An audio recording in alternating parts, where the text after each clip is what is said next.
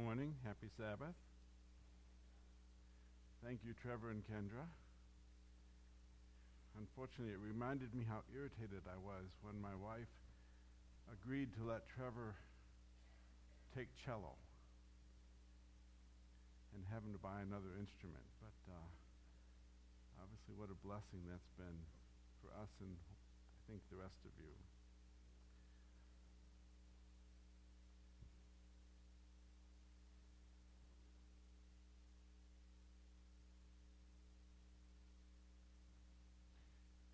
Before I start, I just want to say a prayer. Lord Jesus, I thank you so much for just your love and your protection and your word. I thank you for this church. And I thank you that the Holy Spirit speaks uh, through us. And I just pray that you will, the Holy Spirit will be with us this morning, that he will translate anything I say, any images I put up, that they will give the message that you want us to hear, Lord Jesus. I ask these things in your most holy name. Amen.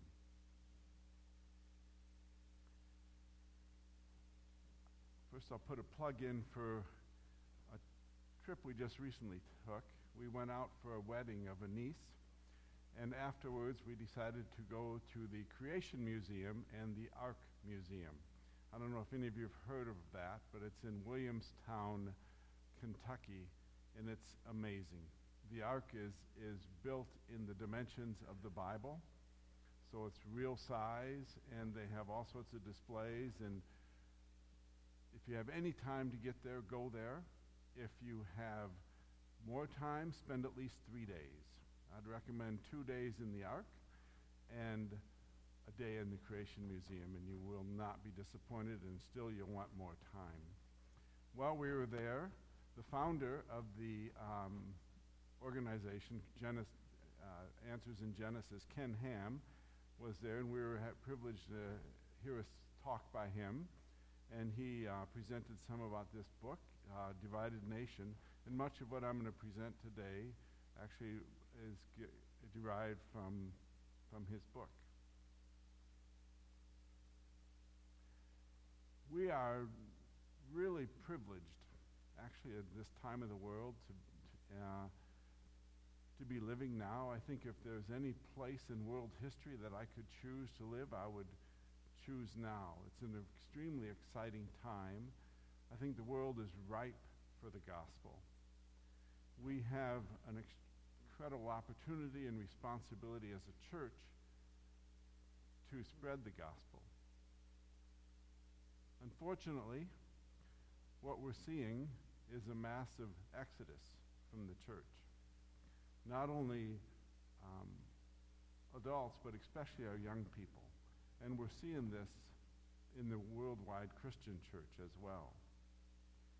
Australia, people are exiting the church in general. The United Kingdom, Canada, and of course all of America, we're just seeing a massive exodus from the church in the, in, particularly in the Western world. Answers, this is not a new phenomenon either. This has been going on for a while. In fact, in 2009, Answers in Genesis produced this book called Already Gone, which addressed the issues of what's, uh, what's happening amongst our young people in the church, particularly looking at those in their 20s, showed that 20% of those churched as teens, of 20 only 20% of those churched as teens are still active in church at the age of 29. 61% of those churched as teens are disengaged in their 20s, and the 19% that were never church remain unchurched later on. They ask in this book, they address why are the kids leaving the church? Why, why, what's the problem? What's, why are they no longer connected? Some of their answers are they can't really trust God. They, they say, How can there be a loving God in a world with so much pain and suffering? Another thing they address is Can we really trust the Bible? They say, Haven't science disproven the Bible?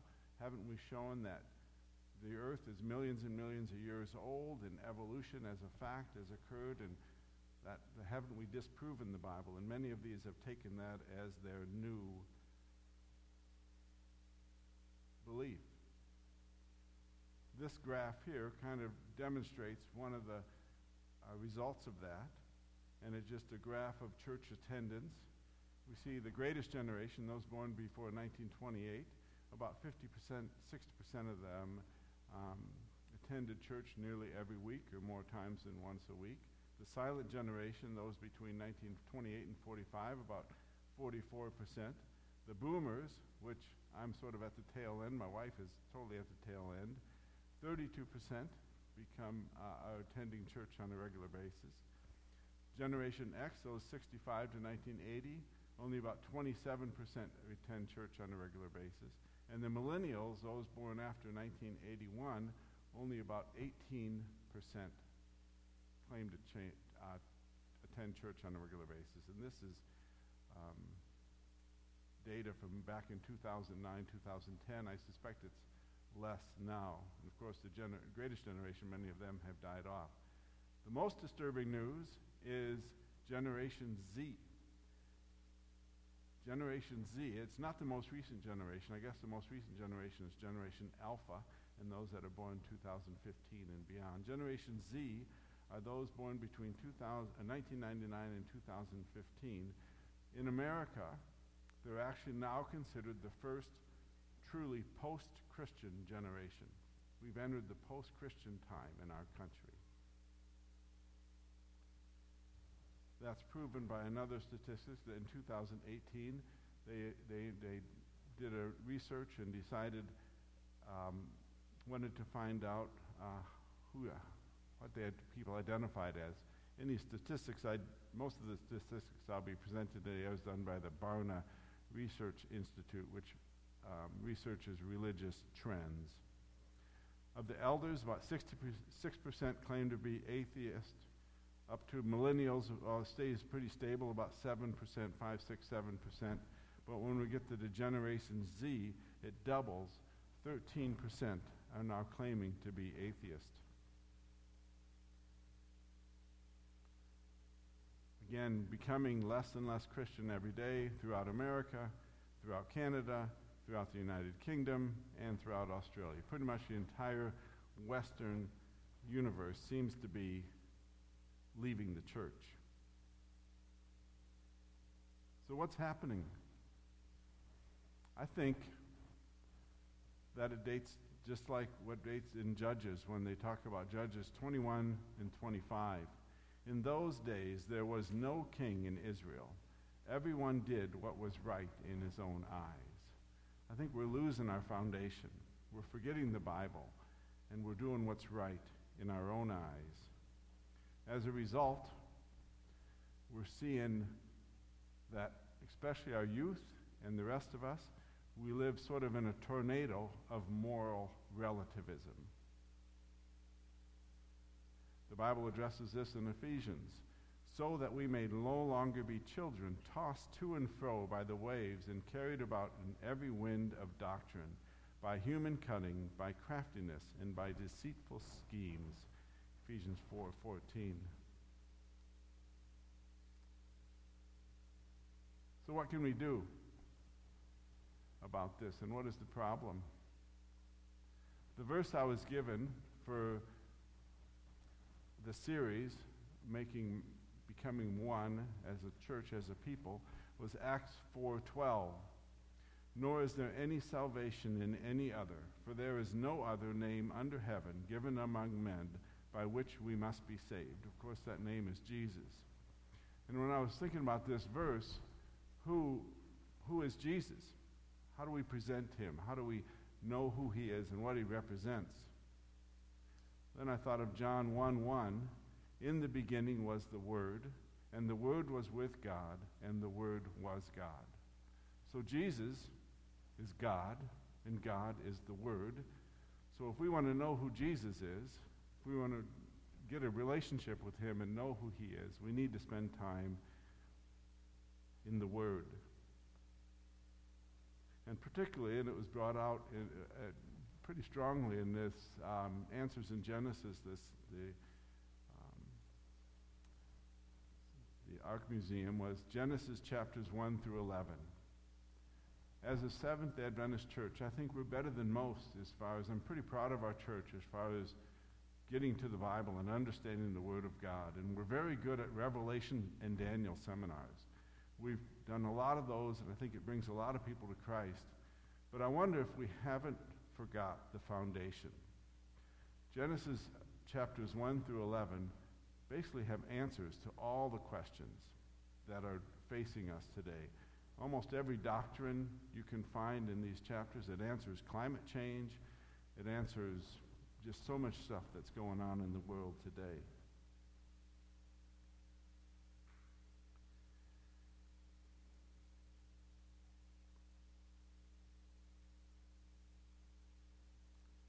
So, one of the issues, I think, is the problem that we're having is we're building our worldview on man's view rather than God's view.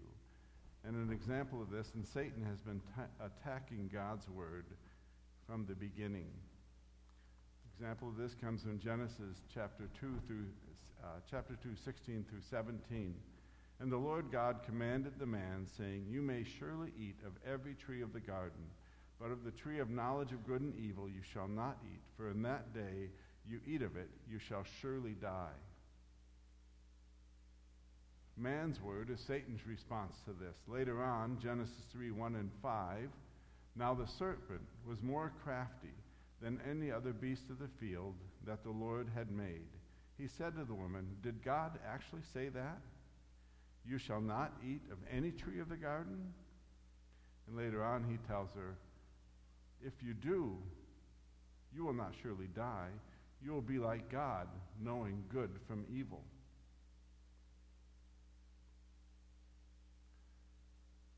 Paul reminds us in 2 Corinthians 11:3 that Satan hasn't stopped this attack, right?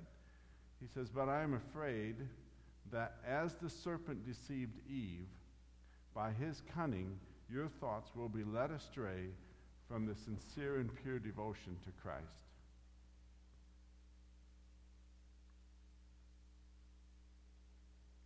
Again, Satan says, Did God actually say that? Is that really what the word says?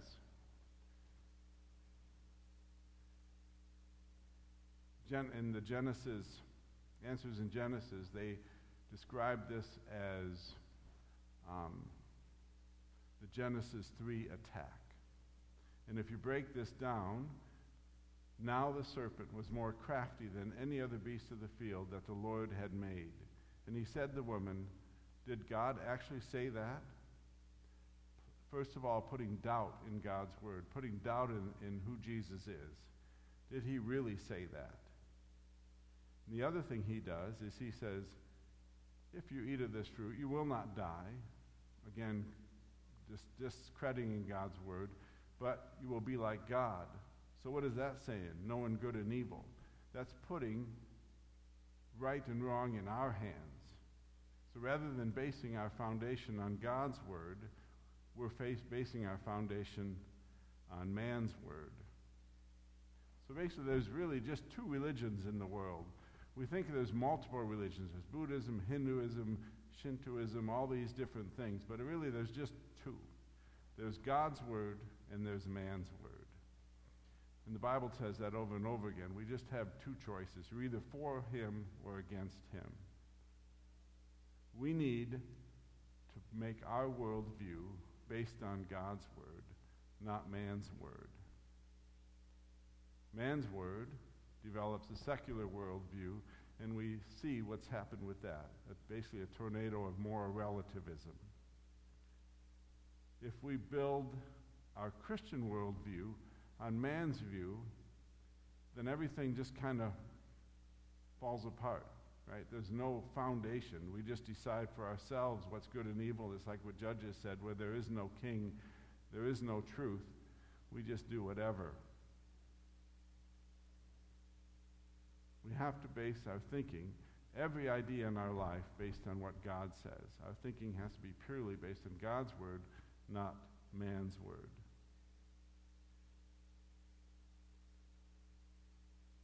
Couple examples of that that the Bible teaches very clearly, just to kind of bring out. One is evolution.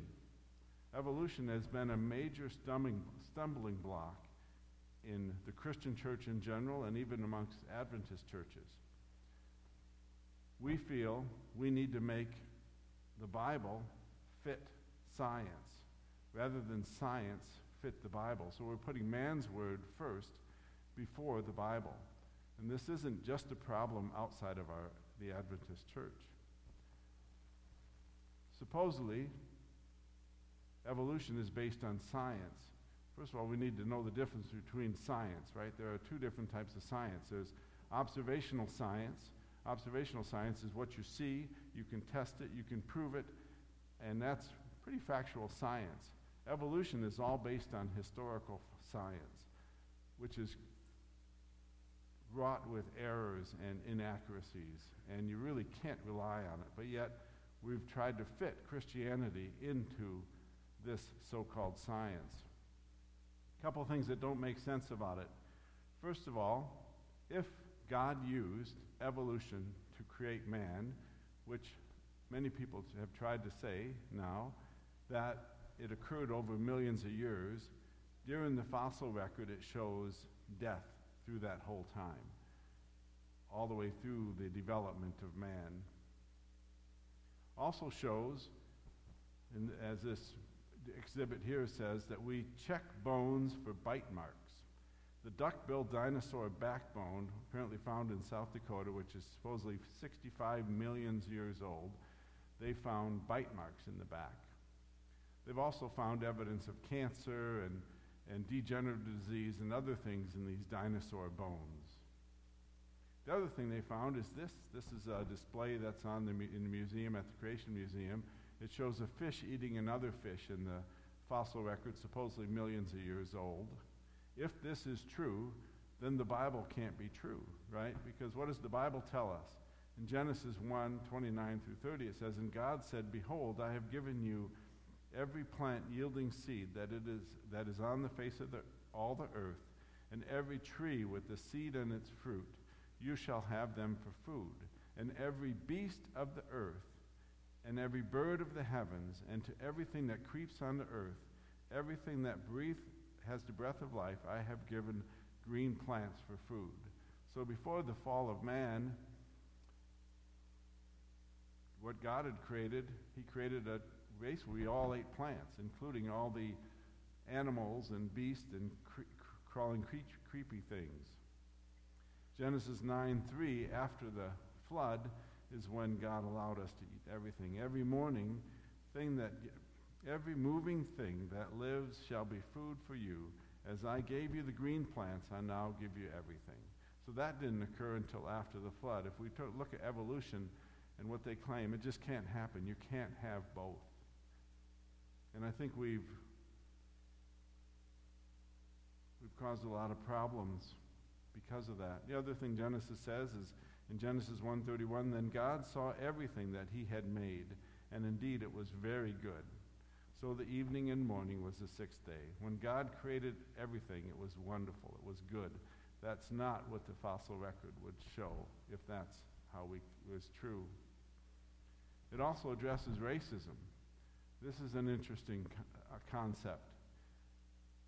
The Christian religion, based on God's word, is really the only religion, of course there's only two, that there is no room for racism in it. Every other religion, if you base it on evolution, you can't deny racism because people would supposedly evolve in different um, levels. And um, actually, you couldn't even really criticize Hitler if you look into evolution because it's survival of the fittest. You would want to create a super race if you could, right? But Christian based on God's word, doesn't allow this. The basic overview we see in the Christian worldview is there is creation, there was corruption when man disobeyed God, man deteriorated, became so wicked, God had to, get, had to reset, and he chose Noah and his sons, and then after that, Noah and his sons reproduced, and they got confusion that led to the Tower of Babel. They built the Tower of Babel again to try to fight God and tell God that, you know, yes, you can throw another flood, but we're going to outsmart you. We're going to build a tower that can outdo the flood. And God had to put a stop to that, so he put confusion and messed up their languages. So, again, the basic biblical view is God created Adam and Eve. We don't know actually what color they were. We, did, we just guess, guess based on pictures and things we've seen. They, Adam and Eve had sons and daughters. Eventually, it was back to Noah and his sons and their and the daughter and their wives, and then they all produced, and then the Tower of Babel. Of course, the ark. That's pretty much what it looks like there, and but the actual size. Oops. So the sons of Noah who went forth from the ark, Shem, Ham, and Japheth. Ham was the father of Canaan. These three were the sons of Noah. From these people, the whole earth dispersed. So again, we come from common two people, and then we come from that common family of Noah. So you see the whole earth, see the Tower of Babel, confusion set in. They spread out through the earth. Then you have the different races develop, but actually, they're really not races, they're just different people groups from the same family. different colors, or the same color but different shades. This is a really interesting comment that was, that was brought out. So, really, we're just different shades of brown. If you think about it, am I white?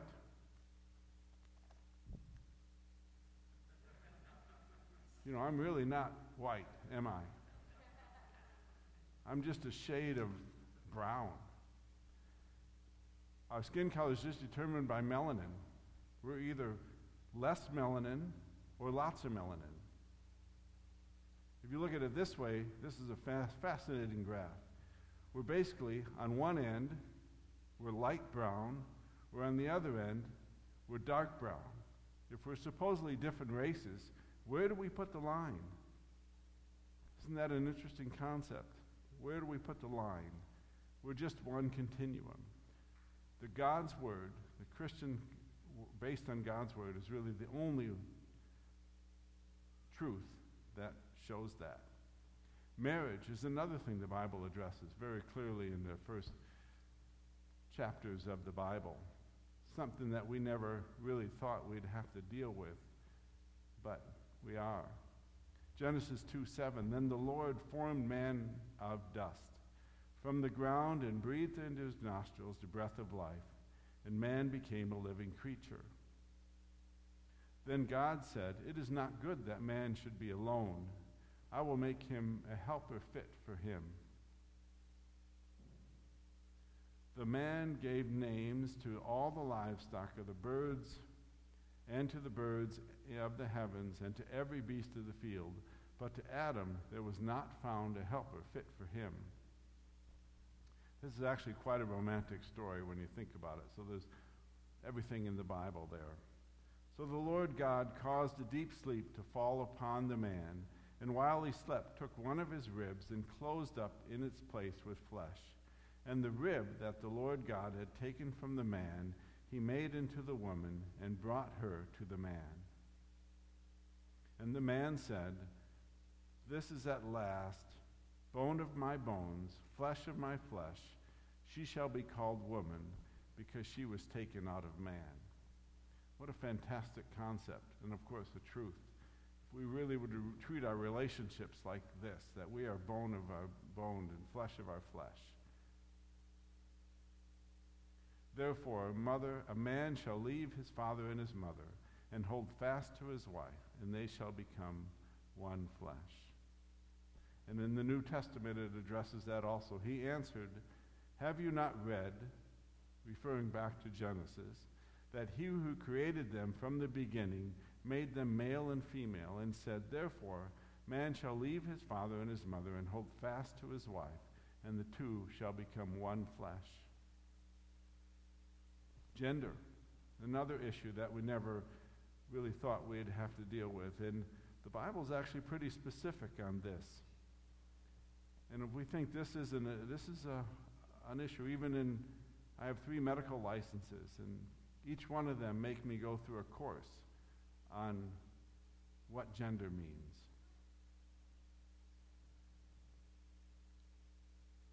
The Bible's pretty clear on it. Genesis 1:27. So God created man in his own image. In the image of God, he created them. Male and female, he created them. Male and female, he created them. Now we know why I guess God's been so specific in his thing. You know, when we look at man's word, it's just an attack.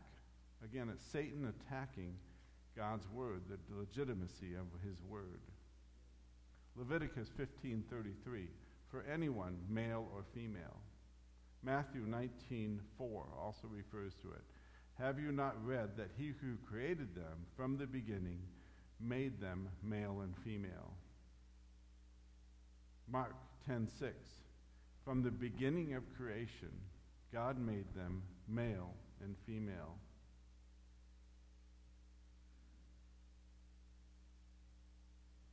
Actually, if you look at science, that also proves it. If you look at observational science, it's fairly clear that men are a different chromosomal makeup than females. Men are XY, females are XX. Now they'll bring up, man's word will bring up, well, there's these exceptions. And there are different syndromes and genetic disorders. But we know the reason for that because sin entered the world, and that's also explained in Genesis. Sin entered the world, and as a result of that, death entered the world, and, and um, other variations and, uh, that God didn't intend from the beginning. The Bible also deals with abortion. This is a huge subject, but do you know that you can't just, for instance, Rory here had a new kidney. You just can't get a kidney from anybody. You to get a kidney from somebody else, it's going to be rejected, and it's not going to live in your body. But God put a anti-rejection mechanism in the uterus of a female because that baby growing in the female, which one is being delivered as we speak, I guess, isn't that pretty exciting for the Mitchells? That baby growing in the uterus is totally separate from the mom. It's a totally individual, genetically independent person. So when we talk about a mother being a, a female being able to do what she wants with her own body, it's not her own body. It's a totally different individual in the, in the uterus. We need to think foundationally. We need to base our worldview on God's word, not man's word. And I think getting back to Genesis 1 through 11 is not a bad idea for us. The Bible tells us that we should, but in your hearts, honor Christ, the Lord is holy, always being prepared to make a defense, to give an answer to anyone who asks you for a reason for the hope that is in you, yet do it with gentleness and respect. I would challenge us as a church and as a people to get back to the Word of God and also not forgetting the first books of the Bible, Genesis 1 through 11. And I think we especially need to teach it to our children and our young people because they are listening and hearing man's word. And if I would put another, as school is approaching soon, and put a big plug for our schools, we need send our kids to our schools because they're not hearing this in the public education. They're not here. Christianity has basically been thrown out of the public realm, and we're seeing the results of it as this, in this tornado of moral relativism. So I just want to challenge each of us to get back to the Word of God. We can bow our heads for prayer. Lord Jesus, I thank you for your word. I pray that we will not um, take it for granted that we have it at our free disposal. I just pray that your Holy Spirit will influence us and help us as we study your word, that it will be fascinating to us, and that we will draw closer to you and have a better knowledge of you through it, and that our lives will reflect your love, and that others will desire that stability and that Christian worldview that is based on your word. We ask these things in your most holy name, Jesus. Amen.